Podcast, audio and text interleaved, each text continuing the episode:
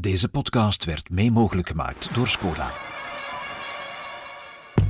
Welkom bij De Koers is van ons, de wielerpodcast van het Nieuwsblad. Het is zondag en dan is het Café Koers, mijn favoriete dag van de week. Je moet daar niet meer aarzelen natuurlijk.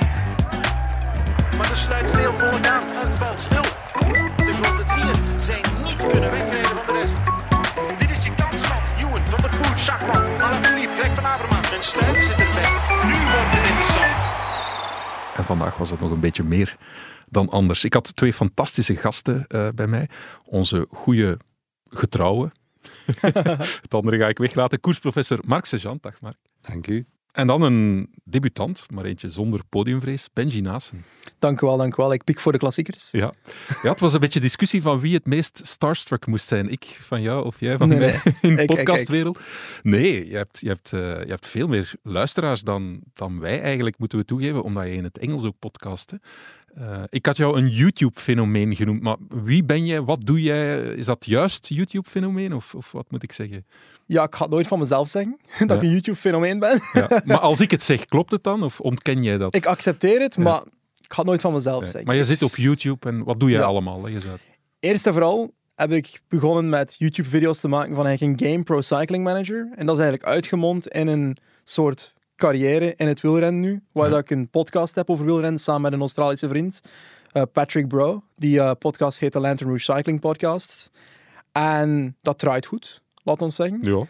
En er zijn dan nog andere zaken die eruit gevolgd zijn binnen het wielrennen zelf, die leuke projecten waren om een keer te doen. Ja. Maar ik vind YouTube toch het leukste. Dan maak ik mijn eigen content. En dan beslis ik ook hoe het getoond wordt en hoe ik er zelf over praat over de koers. En dan, beetje mijn eigen stuff. Ja. Ik was verbaasd. Mijn chef, Guillaume, die was fan van jou, die keek blijkbaar, toen dat jij Pro Cycling Manager speelde. En dan is dat blijkbaar, dan speel jij dat spel en mensen volgen dat en kijken daarnaar hoe jij dat spel speelt. Dat leek mij een beetje vreemd, maar dat is echt zo. Mensen zitten te kijken hoe jij dat spel speelt. Ja, dat is eigenlijk een soort van serie dat ik gemaakt heb, waar dat ik een tweede rangsploeg, zoals Eolo-Kometa, dat is een tweede niveausploeg in het wielrennen. Name of Tudor Pro Cycling, dat is ook zo'n team. Ja, ze luisteren toch niet hoor. Ja. En die ploeg dan probeer op te bouwen doorheen jaren door in zo'n carrière-modus zoals in FIFA vroeger. Waar dat je jaar op jaar de ploeg probeert te verbeteren en daar een verhaal rond maakt. En ik probeer daar een beetje storytelling in te steken, zodat de mensen mee zijn met het verhaal van elke renner. Soms contacteer ik renners om leuke video's te maken erin, om mee te zijn in het verhaal van die serie. En dat wekt soms meer interesse uit voor de echte ploegen dan dat er initieel was. Zoals een Eolo-Kometa, heel veel Twitter en sociale media stuff, als een gevolg van ik die met een willekeurig Italiaans rennertje op dat ploegje wereldkampioen geworden ben, per ongeluk.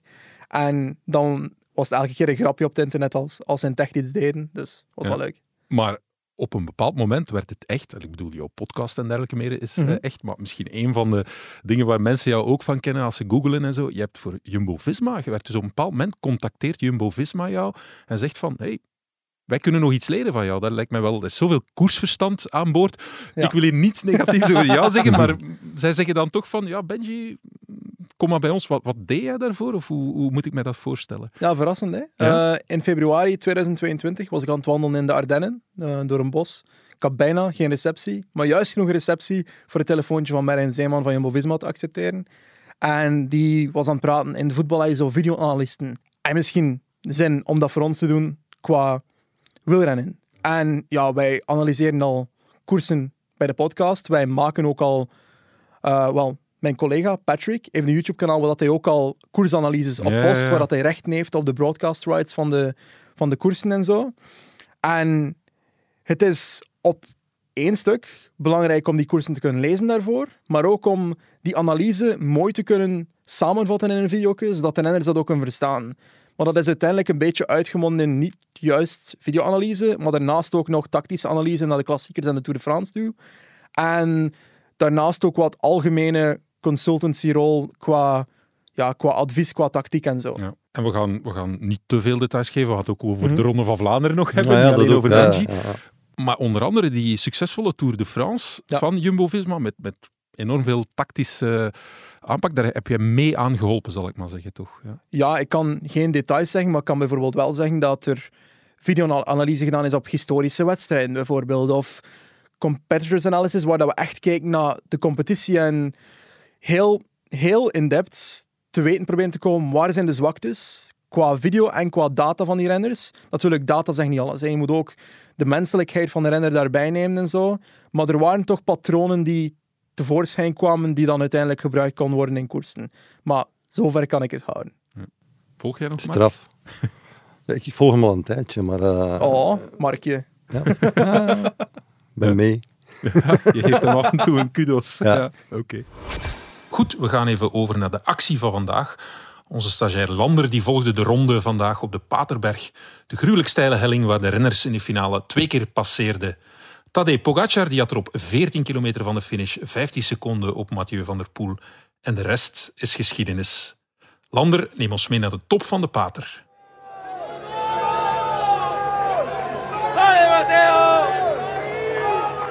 Ik kwam altijd met mijn vader naar de koers kijken, ieder jaar hier op deze plaats. Dus ja. Staat hier elk jaar? Ieder jaar komen wij hier op deze plaats staan. Ja. En waarom op de Paterberg? Sinds de verandering van het parcours zijn we naar hier gekomen en dat vinden we wel een leuke plaats om te staan. En we weten ook, als je naar de Kwaremont gaat, dat het niet de doel is van het volk. En hier, als je vroeg bent, we zijn hier al van rond 12 uur, kun je wel nog een mooi plaatje van voor bemachtigen eigenlijk. Ja. Wat ons eigenlijk vergist, we dachten dat de Katerberg ging zijn. Dus dat is een klein misverstand, maar goed, het is hier ook gezellig. Gaan we de beste van proberen maken. Hè. Gaat het hier gebeuren, denk je? Kleine valpartij, Pogačar. Van der Poel gaat er ook over struikelen en dan Van Aert gewoon los naar boven rijden. Meneer Chapeau, je bent net de Paterberg opgereden. Dank u wel. Hoe stevig is het? Stevig. Ligt er slecht bij vandaag? Ik denk het niet. Maar ik heb wel vettige banden van beneden in de modder, naast de baan te komen. En dan schuift het wel. Dus minstens als die banden wat nat zijn, dan is het echt voor me moeilijk, ja. En gaat u hier vandaag ook blijven kijken? Ja. Voor wie supportert u? Wout van Aert. Gaat het hier straks ontploffen? Ik denk het wel, ja. Het is de laatste helling, dus ik denk wel dat het wel aan de moeite zal zijn.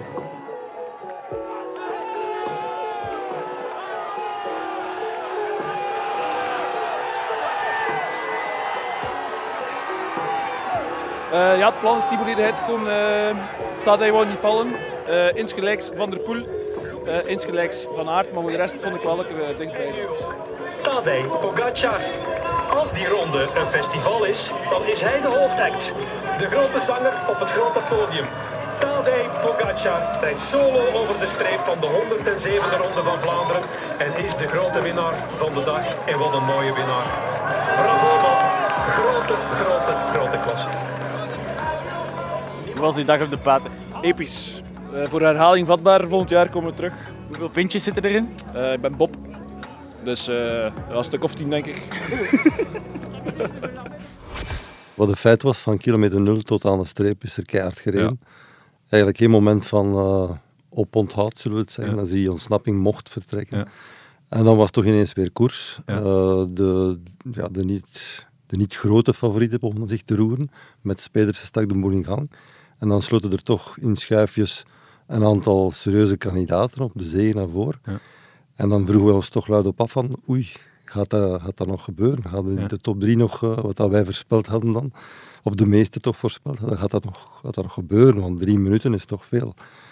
En dan zie je toch het fenomeen Pogačar die we hebben het bekeken, van aan de voet van de Kwaremont tot aan de top van de Koppenberg, 1 minuut 45 afdoet van die voorsprong. En dan weet je onmiddellijk van ja, het is mogelijk. Ja, inderdaad, Benji, het lag eigenlijk nooit stil. Hè. Op die 20 minuten na die Marc vermeldde, hadden we eigenlijk altijd iets om handen, want in Café Koers kijken jullie naar de koers, dat wordt gefilmd. Ik noteer ook alles wat jullie zeggen. En er was eigenlijk nooit gebrek aan stof om over te schrijven. Natuurlijk ook door valpartijen. Maar heb je zo al een editie van de ronde meegemaakt? Wel, de editie waar Federer en Vergaarden aan het vechten waren in het begin. Dat was ook wel leuk. Maar nu was het veel leuker dat het echt koers was die het verhaal vertelde. En dat begon ook al bij de kopgroep die 120 kilometer duurde om een kopgroep te maken. En dan kijk je, wat is de reden daardoor? Is dat omdat er te veel ploegen in de kopgroep willen te geraken? Sowieso. Maar is dat ook omdat een Jumbo-Visma probeert groepen van 10 te neutraliseren, omdat ze niet wel achter een groep van 10 heel de dag gaan achtervolgen? Waarschijnlijk ook. Er zijn zoveel kleine redenen die erin gaan. Dat is ook wel leuk om te analyseren. Maar daarnaast is de fase, ja oké. We hebben dan valpartijen die het jammer genoeg een beetje drukker maken doorheen de fases van de koers zelf door. Maar de koers zelf was ook gewoon constant aanvallend, koerssituaties bekijken. En ook qua de kopgroep bijvoorbeeld. Het feit dat er daar een quickstep-renner in zit, een trackrenner in zit, dat maakt het veel interessanter dan een kopgroep met, no offense, een bingo-renner, een renner van... Het waren kanshebbers eigenlijk, hè, op de zege. Ja. Ja. Dus op een bepaald moment waren Pedersen bewijst het, negental renners, denk ik, zoiets, die zich afscheiden. En ja, daar zat echt mooi volk bij. Hè. Wie zat daar onder andere? Maar dan kwamen ze ook bij die kopgroep. Dus ja, dat waren ze al omvangrijker. Dus er was eerst een kopgroep die wegreed. Ja. En dan kwam daarachter een groep van een negental renners. Ja. Die kwam daarbij. Maar stuk voor stuk goede koers. Ja, en daar zat Pedersen zat erbij. Ja. Asgreen. Wie nog allemaal? Echt goede Daan Hoole. Daan Hoole was daar origineel van de vroege Van Hooydonck. Maar Paulus was daarbij. Van Hooydonck, Trentin en zo. Ja. Dus dat is echt wel een sterke groep. En het is ook een groep waar je merkt dat Trentin zit daarbij voor Pogačar, Nathan van Hooydonck zit daarbij voor Wout van Aert, obviously, of Jumbo-Visma in het geheel. En wie zit daar niet bij? Alpecin. Maar ja, die hebben hem er laten vangen in het begin, waar dat Bahrein een wire heeft getrokken en Mathieu van der Poel van achter zat. En ze hebben daar Søren Kragh Andersen, die wat ziekjes was, verspild. Ze hebben daar Dillier al heel veel verspild. En Meurissen. En dat komt dan bijeen, maar dat is wel een streep door de rekening van Alpecin, want je merkt dan dat Mathieu van der Poel op een bepaald moment weer achteraf in een groepje zat. Hè? Die val, denk ik, was het. Hè. Maar ik pleit toch een beetje in het voordeel van de Poel. Ja. Wat had Kragh Andersen nog kunnen veranderen in de finale? Ik denk niks. Mm-hmm. En hij kiest ervoor, vrijwillig, om van achter te rijden, uit het gevaar van vallen en zo. Sorry dat ik je even onderbreek. José de Kouwer was daar streng voor. Mm-hmm. Dat het feit dat Mathieu van der Poel achteraan zat te rijden en zich dan inderdaad al vroeg in de koers liet verrassen door in de tweede waaier. Maar jij ziet dat anders, hè Mark? Ja, ik had al, terwijl het gebeurde, of voor het gebeurde, had ik al gezegd van die wil er gewoon niet zitten. Die wil het niet wringen voor een plaats of... die wil zich sparen. En vooral als er links of rechts, dan heeft hij dat van ver gezien, kan hij dat ontwijken. Dat is ook een zekere rust. Ik heb ooit een paar jaar met Peter van Peteghem koersen gedaan, klassiekers. Ooit nog een keer Ronde van Vlaanderen gewonnen. En dat was ook zijn favoriete plek. En dat die zei, ik voel me daar gewoon goed. Ik moet opnieuw... Ik zie alles, ik hoor al alle dingen wat dat jij zegt. En dat is geen probleem voor mij. Alleen kom er dan soms al een keer voor zo'n verrassing te staan, dat je dan in 45 seconden achter zit. Maar eigenlijk... De sleutel is dan cool blijven. De kopman op zich moet dan cool blijven. En dat heeft hem wel gedaan. Ja. En zijn ploegmans hebben de rest gedaan. En op den duur zaten er dan nog wel een paar die de slag gemist hadden, bij wijze van spreken. Die dan ook zeiden, ja, ik ga ook een ploegman moeten opofferen. Op een gegeven moment begon het spelletje te draaien en dan kwamen ze toch terug. Ja. Ik heb dan een vraag voor Mark. Als voormalig in de auto zitten, bij Lotto bijvoorbeeld. Je ziet dan dat Bahrein voorbereid is op die fase, op die wire-fase bijvoorbeeld. Je ziet dat Van Aert opschuift voor die fase, misschien per ongeluk, misschien expres, misschien wist hij dat er een wire-fase aankwam. Bij, inderdaad. Want hij zat ook eigenlijk altijd in de buurt van... Inderdaad. Van is dat dan een fout in de voorbereiding van Alpecin naar de koers, zodat ze niet wisten dat dat een gevaarlijke zone was? Goh, ik zou het niet zo ver drijven. Het is de Ronde van Vlaanderen, het is heel lang. Het wordt tot het einde heel lastig. Dus dan is ieder moment van niet... opwinden of niet ongerust maken over iets, gaat dat uit de weg. En dat is wat die jongens willen doen. Die willen er liever niet in die eerste 30, 40 zitten wringen en krachten verspelen voor niks. Daar zijn andere renners voor. En die man die in de ontsnapping willen gaan, die laat ze maar doen, totdat ze weg zijn. Het duurde niet lang vandaag voordat ze weg waren. En dan krijg je soms van die rare opstootjes en dat geeft hoogstwaarschijnlijk een adrenalinestoot in de volgwagen van der Poel in dit geval. Van shit... Dat gaat toch niet waar zijn. Maar dat komt altijd wel goed. Ja. Meestal. Dus op zich... Vorig jaar Parijs-Roubaix. Ja. Zo. Het is een manier van koersen die heel veel rust geeft. Die heel veel, en af en toe neem je het er dan bij dat is, kan fout lopen en dan kan je dat wel nog rechtzetten. Je hebt dan toch een goede coureur bij u. In dit geval anders was nog wel eentje. Hè. Of twee, denk ik. Dillier onder andere.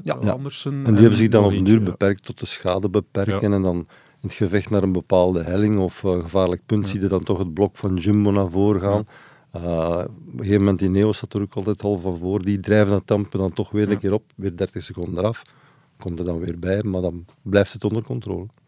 Is de situatie waar dat Van der Poel dan een Søren Kragh Andersen mist, de positionering naar de oude Kwaremont toe? De tweede oude Kwaremont? Want hij zat daar niet in de eerste 5, maar UAE had daar wel een deftige lead-out gedaan natuurlijk. Ja, maar ik denk dat ze... Ze hebben twee keer de perfecte lead-out gedaan. De tweede keer was met Trentin. En chapeau voor die man, want ze zaten eerst geblokkeerd de eerste keer, denk ik. Ze zaten helemaal geblokkeerd. En dan hadden we een beeld van de leiders. En het volgende beeld zagen ze furieus op kop. En dan begon de eerste reet van Pogačar. Indrukwekkend. Ja. En dan, van dan af speelden helpers bijna geen rol niet meer. Ja. Want je kan zeggen, vooraan rijden, hè, dat heeft altijd voordeel, maar dan gebeurt er iets op meer dan 140 kilometer van de streep nog. Dan rijden daar bepaalde renners mooi vooraan, onder andere Tim Welles. Wat je dan zou zeggen, dat Kostinspark, wat je zou zeggen, daar kan zeker niets gebeuren. En dan komt daar een Poolse bowlingspeler, moet ik het noemen, Filip Maciuk. Een rugbyspeler, het was een rugbytackle. Onwaarschijnlijk, en die wou passeren nog langs voor, die belandt dan in een soort van graskant die er dan eventjes is, en die kegelt alles en iedereen omver, vooraan in het peloton. Helemaal de eerste rij eigenlijk. Ja. Of de tweede rij. De eerste van UAE was net niet gevallen. Hij was net niet bij. Al de rest ligt daar tegen de grond. Je moet dan... Alaphilippe, Van Aert. Ja, Van Aert ook, onder andere. Er waren er veel. Hè. Maar ik ben er nog altijd een beetje ambetant van. Ja, want ik vind dat dat ook een keer een sanctie mag krijgen. Hij is nu uit koers genomen. Ja. Maar...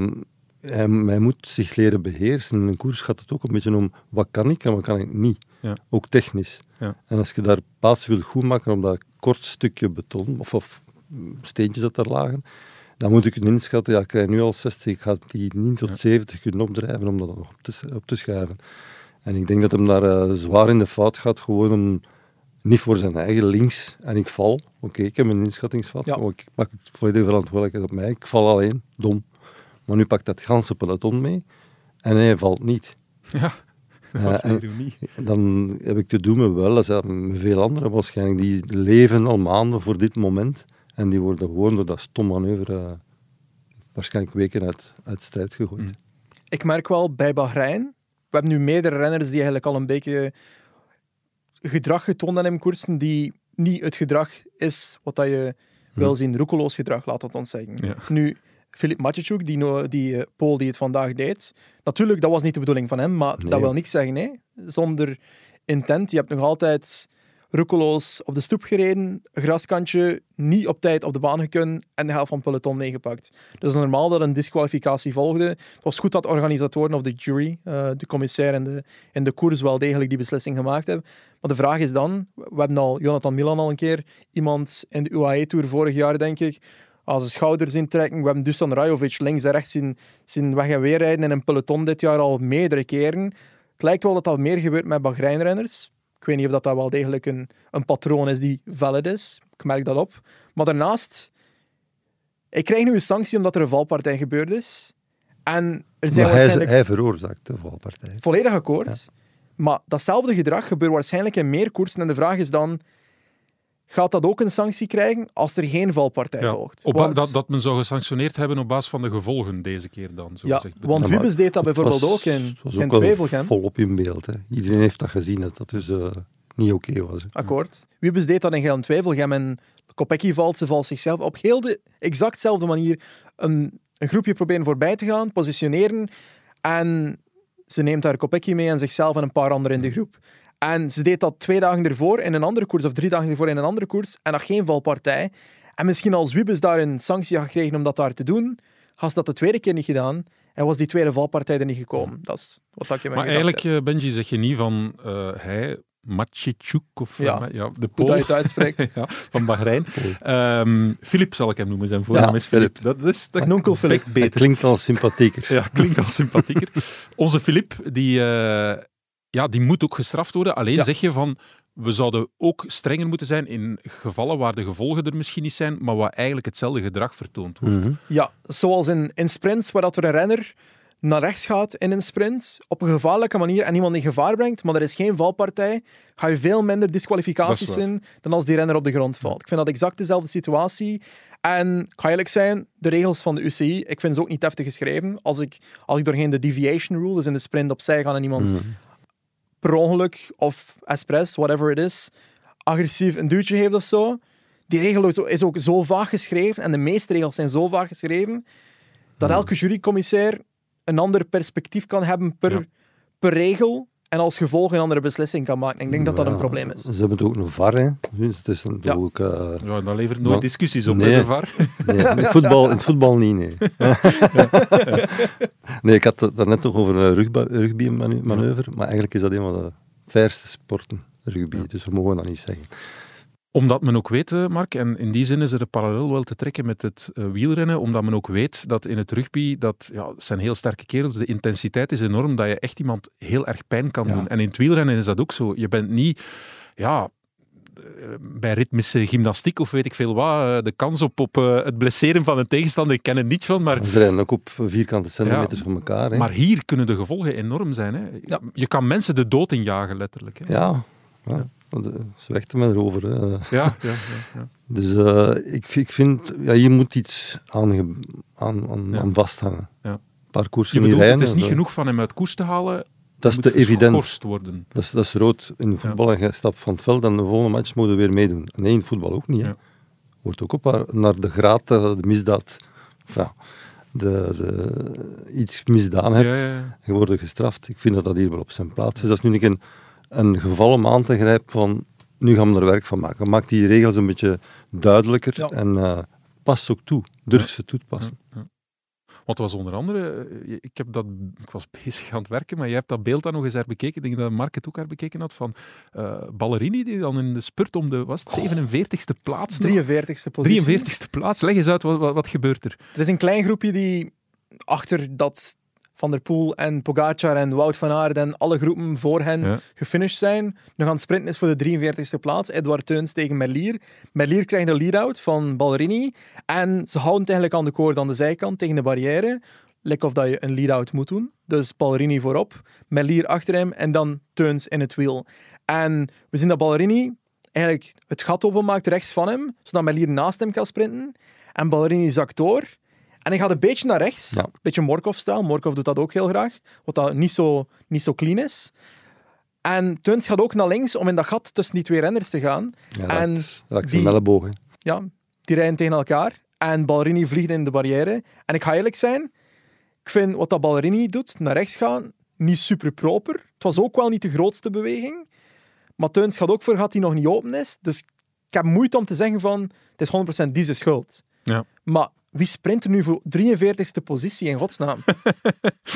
De gevolgen waren ook wel redelijk. Ja. Dat maakt het dan nog erger eigenlijk. Ja. Het is de voet over de streep. De voet over de streep gekomen, vol bloed. Ja. Als je dan in de bus moet uitleggen hoe komt dat je gevallen bent? Ja. We waren aan het sprinten voor de 43e plaats. Maar, trek dan toch gewoon de sprint aan en gaat opzij. Ja, tuurlijk. Ja. En laat die twee dan sprinten voor de eer. Hè. Want dat was het om te doen, hè. Ja. Maar kwakt hem dan toch niet, of geef hem dan toch de opportuniteit niet om toch te vallen. Ja. De grote drie. Bij wie gaan we beginnen? Wie gaan we eerst eens onder het voetlicht plaatsen, zeg maar? Laat ons onderaan beginnen, Wout van Aert. Wout van Aert, is dat onderaan? Ja. Deze koers, onderaan. Je bedoelt in de positie, zo. Ja. Hij is vierde geworden. Hij was maar vierde, ja. Hij was maar vierde, ja. Hij was wel, Marc, hij was ontgoocheld, hè. Terwijl, dat moeten we trouwens zeggen, jij bent eventjes een uurtje verdwenen om nog heel snel jouw Lanterne Rouge podcast op te nemen. En ondertussen waren Marc en ik aan het kijken. Kwam er Wout daar uiteindelijk dan nog met de pers. Was echt... ontgoocheld, hè? Ja, kon van zijn gezicht aflezen. Hè. We moesten niet veel verkeerde vragen tussen zitten of had gezegd, Frank, stop ermee. Wat ik totaal kan begrijpen. Maar hij was ook eerlijk in zijn antwoorden. Hij zei van, ik kon die twee gewoon niet volgen. Het was te veel op de korte tijd en ik moest ze laten rijden. En hij stak zich ook totaal niet weg achter zijn valpartij. Hij zei, we zullen wel morgen zien wat dat is, maar voorlopig is het gewoon een verwonding. Ja.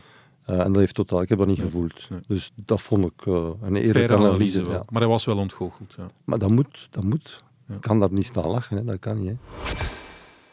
Je gezin is net als een wielerploeg. We moedigen elkaar aan.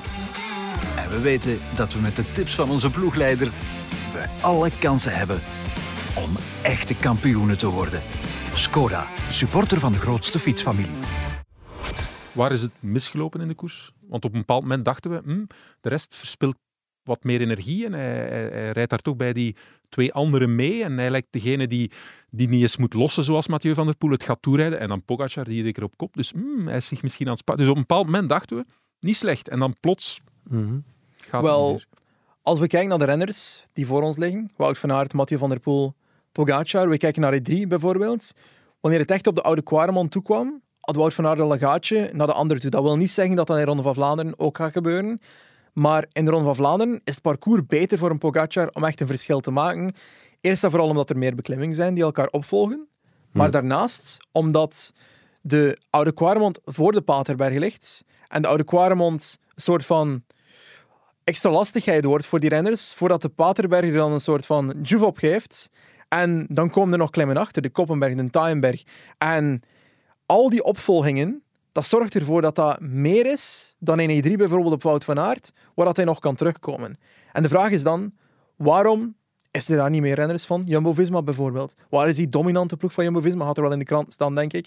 Maar er is maar zoveel dat een ploeg kan doen wanneer dat het tegenover generationele talenten zoals Pogačar en Van der Poel gaat. Want een ploeg kan wel 2-3% meer kans maken dat je wint, bijvoorbeeld.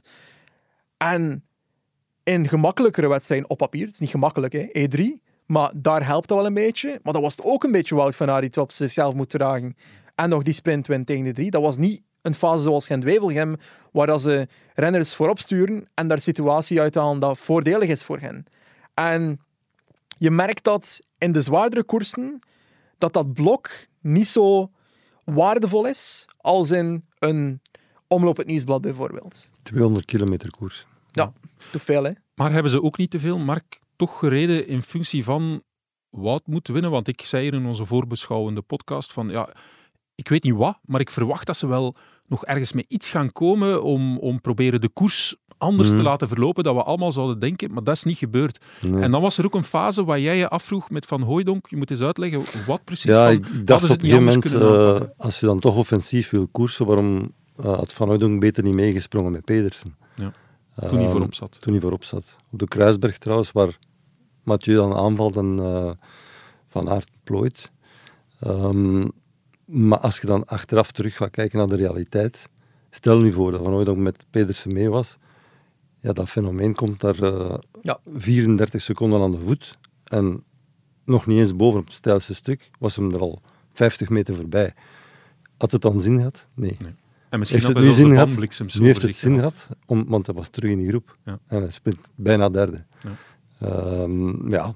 Het is vooral is iets te zeggen, maar ik denk dat ploegmaats op dat moment het grote verschil niet meer maken. Ja. Ik denk ook, we zien dan dat die keuze gemaakt werd om Van Hooydonck te laten afzakken. En ik denk dat dat misschien een probleem was dat ze ook zaten te twijfelen van wat is nu de beste situatie. En om hem te laten terugzakken, was het dan al te laat volgens mij. Want je wilde hem eigenlijk zo rap mogelijk terug. Om te winnen. Ja. Om te winnen was dat sowieso... Ja, dus om te winnen, Pogačar was gewoon veruit beter en Van der Poel dan Wout van Aert vandaag. Ja. Maar die ploegmaten, dat kan 3-4% helpen, 2-3% helpen in een koers, misschien 5% soms. Maar Wout van Aert had vandaag 20% nodig om te winnen. Oké. Goeie quote. Dat is duidelijk. Ja, kijk, Van der Poel doet het ook zelf op de Kruisberg. Hij had geen Kragh Andersen nodig. Nee, dan zijn we bij onze volgende van de grote drie, Marc. Dank u wel. Mathieu van der Poel, jij was wel... Hij had veel respect, hij was heel lovend over zijn koers, hè, Marc? Ik was gecharmeerd doordat hem durf aan te vallen van... Oké, Pogačar, dat is allemaal goed, maar zal ik ook een keer een cartouche afschieten? Ja, dat was dus goed voor 10 meter voor Pogačar, maar dat was dan wel een beetje het begin van de genadeslag voor Van Aert. En ik moet zeggen, ze kwamen bovenop de Kwaremont, de laatste Kwaremont dan. Had hij 14 of 15 seconden van de Poel. En aan de streep was het was altijd 15, 16, 17, een keer 20 seconden. Maar hij bleef altijd op dezelfde afstand aan. Hij gaf niet af. En ik heb de laatste telling, Paterberg, het gezicht van Pogačar nog nooit zo gezien. Hij moest ook toch wel diep graven. En aan de aankomst zag dat nog, dat hij echt moest boksen tegen Van der Poel. En dat maakte het extra, dat pigment extra, vond ik. Ja. Is dat dan een fout, dat Van der Poel die groep aanvalt, met Wout van Aert en Pogačar op de Kruisberg, als je nadenkt dat een Pogačar de grootste tegenstander zal worden op de beklimmingen? En dat Wout van Aert misschien meer zwakte kan tonen op die beklimming dan dat komt, tegenover een Pogačar. Dat is gemakkelijk praten achteraf, hè? Omdat we hier zitten, nee, maar... Ik vraag me dat dan af. Zou de situatie anders geweest zijn? Moest Van der Poel daar niet aanvallen? Moesten ze met 3 naar de oude Kwaremont en de Paterberg rijden? Zou Van der Poel dan dichter zijn geweest tegen de top van de Paterberg? Ik denk dat ik daar nee moet op antwoorden. Oké, ik geloof je. Ik denk dat Van der Poel is ook een die durft koersen. Hè. Ja. En als hij de benen heeft en hij voelt zo'n moment. En de Kruisberg, ik had nog gezegd, van, dat is ook maar een rotting. Je begint aan een rond punt, dat loopt op, dat loopt op. En dan pas komen die kasseien. En na die kasseien is niet gedaan. Dan loopt dat ook nog helemaal op tot boven. Dat is ook een van de langste hellingen uit de koers. En ik denk dat hij daar ook even wou zien van, kunnen we er nog een paar af? Kunnen we nog een keer aan de boom schudden en wie blijft er nog aan hangen? Mm. Dat maakt het makkelijker om... Dan zie ik ze toch voor mij rijden. Wie wil er mij dan nog afrijden? Pogačar natuurlijk. Maar of dat er dan nog iemand extra bij zat of niet, dat speelde vandaag geen rol. Mm. En een tegenstander kan toch maar kraken als je hem... Natuurlijk, de kans is klein. En zeker als je Pogačar al zien doen hebt wat hij al gedaan had in die koers. Maar je kan hem maar doen kraken door eens te proberen. En ja, inderdaad, het is niet gelukt. Praten wij achteraf, dan zeggen wij, waarom doe je dat? Maar voor hetzelfde geld... Toont hij daar een zwakte, Pogačar? Er was een gat, hè? Ja, voilà, er was wel een gat. Ja. Even was er potentiële hoop voor de Van der Poel-fans in de situatie. Ja. Voor onze Niels Verdijk, onze andere Café Koersgast. Ja. Het is een fenomeen. Vanuit het zadel rijdt hij gewoon dicht. Hè. Ja. Ja. Op 100 meter is het weer al hersteld. Ja. Voor hem, hè. Ja, ja. En hij was ook wel eigenlijk met die tweede plaats, zijn... track record in de Ronde van Vlaanderen is stilaan nu het weekend. Tweede plaats, 2 keer gewonnen. Van der Poel in tegenstelling tot Van Aert was wel goed gemutst, zal ik maar zeggen. Hij gaf ook ruidelijk toe dat de beste gewonnen had. Ja.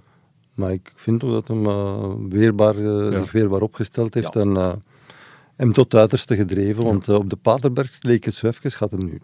Is hem nu aan terugkomen, of wat is dat nu eigenlijk? Want dat liep hem niet echt verder uit. Pogačar heeft daar niet uitgelopen op de Paterberg, dus op zich. Dan op het vlakken is hem misschien, is ook een beetje breder smaller dan Van der Poel. Ja. En dan pakt een beetje minder wind, was wel redelijk wind op kop. Maar hij raakte niet dichter dan 15, 17, 20, 22, 17, 18. Maar dat maakte het extra... Het was niet geen cadeau gegeven. Zo. Nee. Even zwak van voren, of een zwak moment, en dat was er. Hè. Jazeker. En het is ook leuk om te zien dat er in deze koers dan geen motoren voor een Pogačar en voor een... Ja. Van der Poel was een beetje een motor ervoor, maar voor het meeste van de koers niet. Dus het was een redelijk faire achtervolging, mano a mano. En ik ga nu eventjes... sidetracken voor we naar de ultieme van de drie gaan. Ik wil toch eventjes applaus geven aan een quickstep die het resultaat misschien niet krijgt, waarvoor dat ze gevochten hebben, maar eigenlijk veel geanticipeerd hebben in een koers, zoals een trek ook bijvoorbeeld. Melier in de kopgroep, dat is een goede situatie. Ja. Iemand voorop sturen dan. Dan de volgende groep die gaat achter de Molenberg. Asgreen erin. Dat is exact wat een quickstep zou willen in die moment van de koers. En zeker wanneer dat gat zo groot wordt achteraf. En natuurlijk met de 7e plaats op het einde. Asgreen had hij waarschijnlijk niet super content zijn. Patrick Lefevre misschien ook niet. Maar het is de eerste koers, buiten de Merlier-overwinningen in World Tour en zo, maar echt de eerste klassieker waar ik het gevoel heb dat Quickstep deel uitmaakte van de koers en een kans had om er iets beter uit te halen. Hmm. Met we spreken nu puur over de Vlaamse koers, want ze doen het echt goed in de andere koers. Ja, maar op een bepaald moment... De kans was natuurlijk niet super groot, maar er was wel een kans dat Asgreen die koers won. Ik had verleden week nog in de column gezegd van wie gaat daar iets aan doen aan Pogačar. Ja. Ze gaan moeten met andere ideeën uit de wagen of uit de groep komen. En ze hebben dat vandaag gedaan. Ja. Die tweede rij, of de mannen met 1 ster, 2 sterren, die hebben er vandaag werk van gemaakt.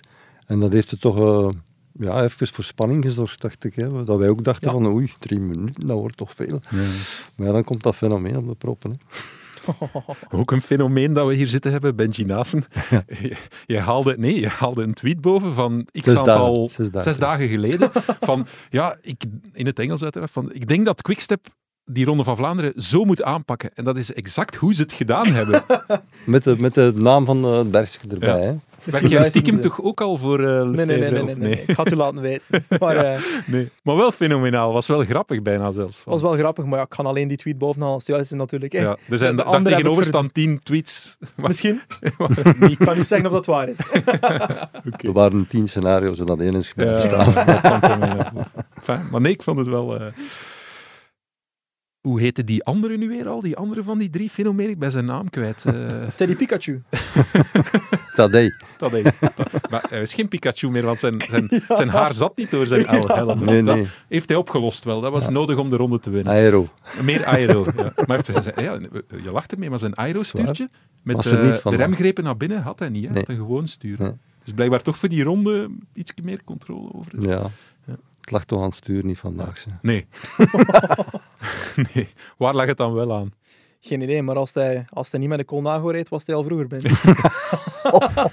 Ernesto, dat is een grapje, hè? Ja. Sorry, dat is een grapje. We zijn niet bezig met fietsmerken. Nee, maar ja, het was fenomenaal. Hè? Maar toch? Ik denk dat hij gewoon weet van zichzelf. Ik kan die wattage voor x aantal minuten aan. Hoe lang duurt dat van voet? Kwaremont tot boven. Anderhalve minuut of zoiets? Wow. Nee, of langer. Toch iets langer zijn. Van aan de voet, ja. En ik kan die wattage aanhalen. Pogačar was maar een minuutje. Het leek maar. Het zijn toch onwezenlijke verschillen dat hij kan maken op die 1,6 kilometer, wat is het? En dan daarachter even, we moeten ook een klein beetje recupereren waarschijnlijk. Dan behoudt hij die voorsprong, ook op de Paterberg behoudt hij dat gewoon. En dat vond ik schitterend aan Van der Poel, dat hij er gewoon er niet bij neer ging liggen en zei van het was te verwachten, hij is weg. Hè. Dus hij vocht terug, maar de andere kan per kilo zoveel watt. En dat zal 0, zoveel meer zijn dan Van der Poel en Van Aert. Jazeker, en je moet daar rekening mee houden. We hebben al een situatie gehad vorig jaar, waar de Kampenaert zei, in dwars door Vlaanderen zal ik goed zijn. En hij stond er ook, en hij was er ook wel goed. Maar wanneer dat op Pogačar nu aankomt, hij zei, ik moet solo aankomen om hier de beste kans te hebben om te winnen. Misschien dat hij met een beetje geluk in een sprint ook iets kon verzelveren, maar hoogstwaarschijnlijk niet. En ik kom hier solo aan en hij doet dat ook. En als ik eerlijk mag zijn, ik vind hem de beste renner ter wereld. En misschien wel de beste renner ooit. Sorry, Vlaanderen. Oeh. Hij is nog maar 24. Hij is nog maar 24, hè. Oh. Toch even overleggen met de eindredacteur of dat we dit kunnen... Er mag niet gevloekt worden in onze podcast. Nee, serieus. Ga voort. Ja. Ik word hier bijna buiten gezet, buiten België. Nee. Maar hij is zo veelzijdig. 2 keer de Tour gewonnen, nu in de Ronde van Vlaanderen op de kassein. We wisten al sinds vorig jaar dat hij op de kassein iets ging kunnen doen. En... Hij heeft nu 3 van de 5 monumenten gewonnen. Ronde van Vlaanderen, Lombardije en Luik-Bastenaken-Luik. 4 in totaal. Hij heeft 2 keer in Lombardia gewonnen. De vraag is dan Roubaix en de 5e... Oh god, de 5e monument. Mark, help. Ja, Sanremo. Ja, obviously. Ja. Jesus. Mogen we het er laten in zitten, Benji? Ja, je mag het er laten in zitten. Ook de grote Benji Naesen kan af en toe toch een kleine uitschuiven. Ja. Nee. Uniek moment. Ja. Kan hij die andere 2 monumenten ook winnen? En ik denk dat dat zeker het geval is. Maar voor Milaan-Sanremo moet je een beetje geluk hebben. Ja. Hij was al 4e en 5e. Ja. Ik denk ook dat het iets moeilijker is voor hem om het te winnen dan een Van der Poel. Omdat er wordt altijd verwacht dat hij de koers gaat hard maken in Milaan-Sanremo. Cipressa hard maken met UAE, Poggio hard maken. En hij moet het dan ook wel op de Poggio kunnen doen, iedereen lossen. En dat is heel moeilijk om te doen. Zeker wanneer dat er een Mathieu van der Poel en een Wout van Aert en iedereen anders in de buurt zit qua niveau. Dan is dat heel moeilijk. En het is niet dat UAE 2 renners over de Poggio kan krijgen en zo aanvallen kan doen links-rechts. Dus hij moet een beetje geluk hebben met Milaan-Sanremo. Maar intrinsiek kan hij dat allemaal winnen. Exact. Parijs-Roubaix kan hij volgens mij ook winnen. Misschien dat hij een paar kilootjes meer nodig heeft. Hij ook, maar... Ja. Hij spreekt ook die intentie uit, hè? Ja. Hij heeft gezegd, ik ga starten nooit wel. Ja. Dus dat heeft hij nu... Hij wil die 5 monumenten winnen. En, ja. Ik weet niet, hij zegt gewicht bijwinnen. Maar hij heeft nog tijd voor, hè? Ja, hij is 24. Hij is al begonnen met gewicht bijwinnen. Heeft er een frietje gezet? Ja. Maar ik herinner mij, ik heb het voorbeeld van Bradley Wiggins, die kwam van de piste, die woog heel veel, die is dan enorm vermagerd om de Tour de France te winnen, fenomenaal. En dan aan het einde van zijn carrière toe is hij opnieuw gewicht beginnen winnen voor dat urenrecord, voor dat tijdrijden. En voor Roubaix, 1 keer. Je hebt Roubaix ook, een aanval gedaan, het heeft wel niks opgeleverd. Dus op zich kan het wel, hè. Heeft geprobeerd. Ja. En ik zou zeggen, voor iemand als Vingegaard, dat is een ectomorf type, dat wordt heel moeilijk, die gaat heel veel frietjes moeten eten en dat gaat niet lukken. Maar bij Pogačar zie ik dat wel lukken, om wat spiermassa bij te kweken. Stuurmanskunst en zo, ik denk het ook. Ja. Maar hij moet er nog niet te vroeg aan beginnen. Dat is iets voor 30ers. dat hij nog iets te doen heeft binnen 15 jaar. In de... Eerst nog een paar keer de Tour winnen en zo. Exact, ons entertainen. Ons entertainen. Op het hoogste niveau. Marc, jij zei dat ook wel en ik volg jou. We hebben dat ooit in onze WhatsApp-groep die we hebben met Café Koers ook gezegd van... Ik ben een beetje supporter voor Pogačar. Ik zal het uitleggen. In deze gesteldheid, namelijk dat hij de Tour combineert met die klassiekers. En stel dat dat fout gelopen was, of nu bijvoorbeeld in de Tour weer fout loopt, dan zullen wij analisten, en zal men misschien intern ook die analyse maken van ja, die combinatie, dat gaat niet. En ik heb zoiets van, pak ons dat toch niet af? Want, ik had die bedenking direct gisteren, verleden jaar na de Tour, dat ik dacht van, ze gaan toch niet aan zijn programma beginnen te sleutelen en de Ronde van Vlaanderen eruit laten. Omdat we gezien hadden wat dat hij kon aanrichten in de Ronde van Vlaanderen. Hij heeft het nu vandaag volledig afgewerkt. Ja. En hopelijk komen ze nooit tot dat besluit dat hij dat moet laten liggen. Ja. Misschien als ze later iets ouder is, dat ze zeggen van oké, concentreer je gewoon nu een keer op Parijs-Roubaix. En misschien een Tour, iets minder, ik weet het niet. Als zijn palmarès al toch zo groot zal zijn.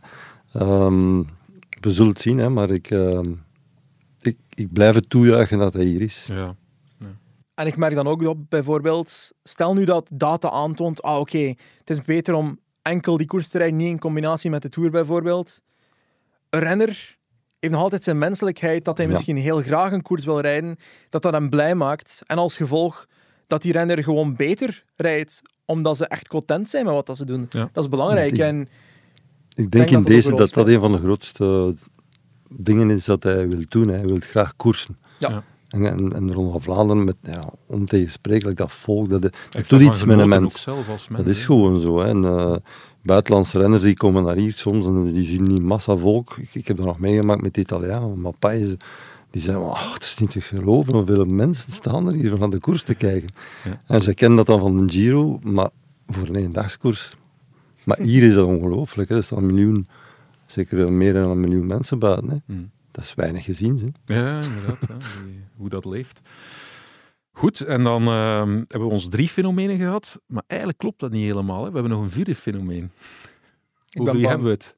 Lotte Kopecky. Natuurlijk. Ja. Ook zij heeft een fantastische wijze, en je maakte meteen de verbinding, Marc, tussen Lotte Kopecky en Pogačar. Ja, het waren de twee die de koers moesten of zouden winnen.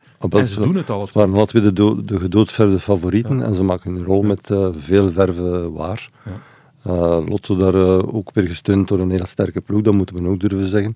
Maar ze neemt daar het initiatief op de juiste momenten. Ja. Keepert dan iedereen overboord en gaat alleen. Ook wetende, de laatste 12, zoals in... om de omloop, maar deze keer tegenwind en aan een iets langere koers, durft ze toch aan om vandaar te vertrekken. En gelukkig zaten er 2 stoorzenders achteraan. Dat maakt net voor mij, Benji ook denk ik, 12 kilometer aan de streep, ze wint gewoon.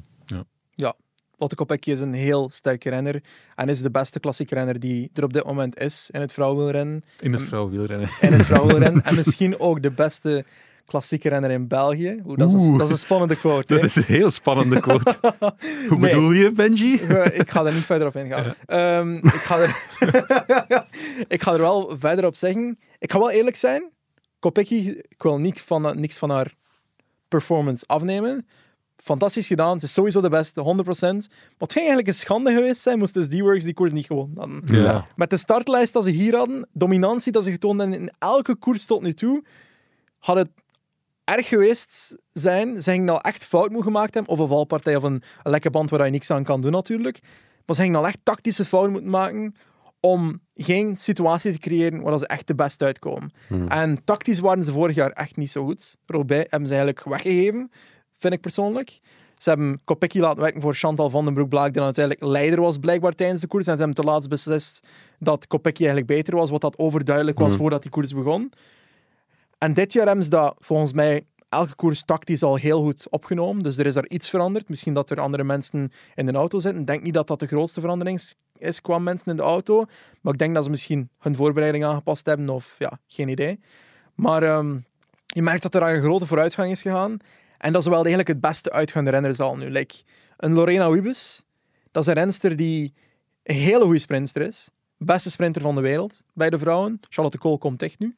Maar... Wiebes is echt super, super snel. En vorig jaar was dat een meer pure sprinter. Die had wel al een keer een Ronde van Drenthe gewonnen op spectaculaire wijze met DSM. 2 jaar geleden, denk ik, op het einde van het jaar. Maar die echte veelzijdigheid kwam er nog niet echt uit tot dit jaar. En dit jaar had ik echt het gevoel dat ze een renner die 100% Gent-Wevelgem kan winnen, die 100% top 10 kan rijden in de Ronde van Vlaanderen. Ik had er zelf in mijn top 3 gezet, maar dat is mislukt.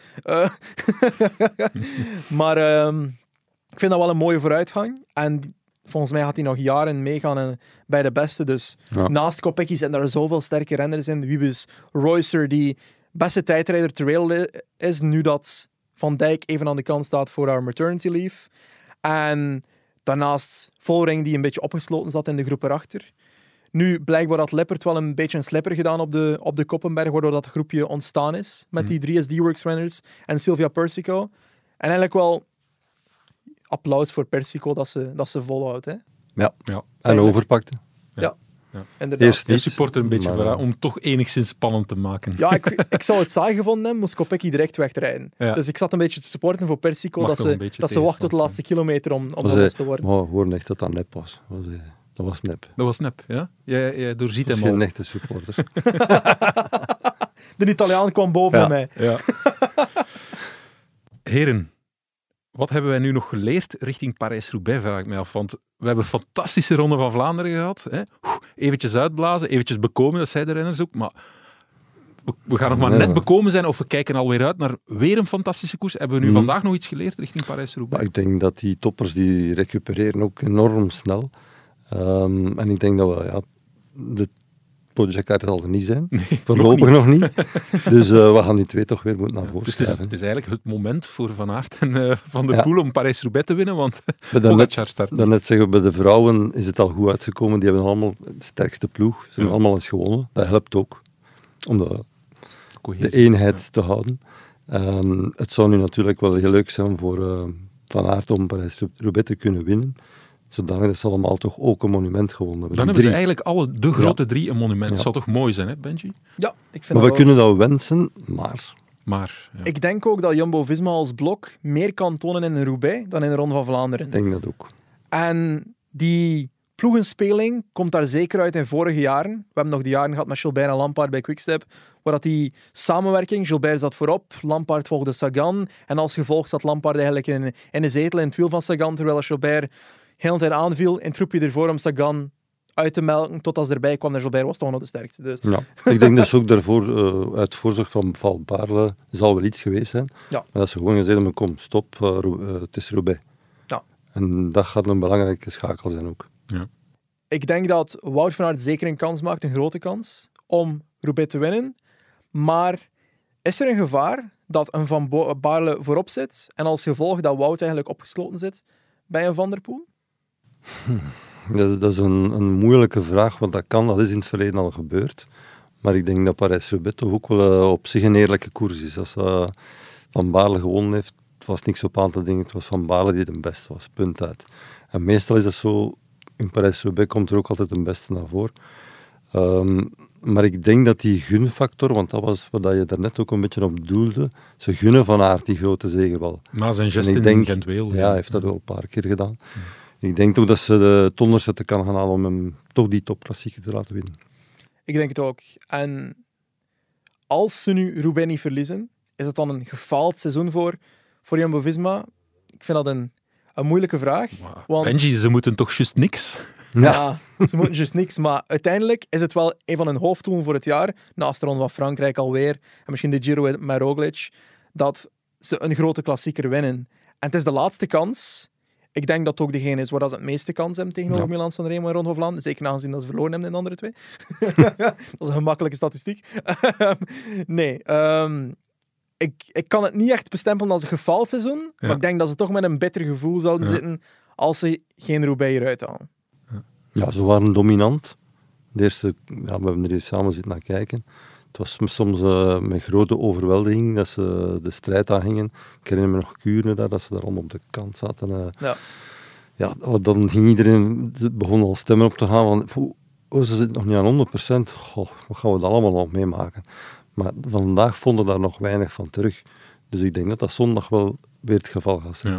Het zou anders een beetje een mooi vuurwerk zijn, maar zonder de bouquet. Hè? Zonder de kers op de taart. De laatste pijlenpaal. Ja, de laatste pijl. is het ook een nadeel dat een Tratnik bijvoorbeeld de Giro-voorbereiding al aan het doen is en niet in Ronde van Vlaanderen was vandaag. Dat zou een sterke renner zijn, maar ik denk niet dat dat verschil zou gemaakt hebben. En bij Roubaix zie ik die renner ook niet als de topknecht daar. Ik denk dat Van Hooydonck daar heel belangrijk zal zijn. Ja. Het zal een hele goede ploeg voor. Ja, inderdaad. Ik gun het Wout wel. Hij verdient wel een klassieker op dit moment van zijn carrière. Laat ons absoluut vanuit niet als een verliezer afschrijven. Hè? Nee. Het was een beetje staat. Benji durft soms staat zijn om wat te provoceren. Mark, ik wil toch nog even een anekdote die je daarnet te berde bracht. Het ging over Pogačar en dat hij vorig jaar was komen leren, zo, hè, hoe dat werkt in Vlaanderen en zo. En eigenlijk, hij heeft 1 jaar moeten leren en hij wist het al. Ja. Maar je hebt ook een schitterende anekdote van een niet onbekende buitenlander die een beetje van jou proberen leren heeft in de Ronde van Vlaanderen. Ja, wat dat hij doet, hè. Ja. Hoe zitten mensen in elkaar? Ja. Wat moet, vertel eens. Moet ik in doen? Een zekere Ronde van Vlaanderen editie. Na een kilometer of 5, 6, wordt nog niet gereden zoals nu. Hè. Pas op, dat was nog even op het gemak en een groep klaterij. En het tikt iemand tegen mijn bil van achter. En ik kijk om, ik zag iemand van Motorola. I know you, zei hij tegen mij. You're always top 10, top 5. I will be watching you. I will be watching you today. Ik zeg, wie is dat in godsnaam? Nee, mijn eigen. Dat bleek dus Lance Armstrong te zijn. Die zijn huiswerk gemaakt had van alle resultaten te bekijken. Ja. En mijn naam kwam daar regelmatig in terug. En hij zegt, ik ken niet de weg niet goed, maar jij wel. Ik ga je doorhalen. Die ga ik volgen.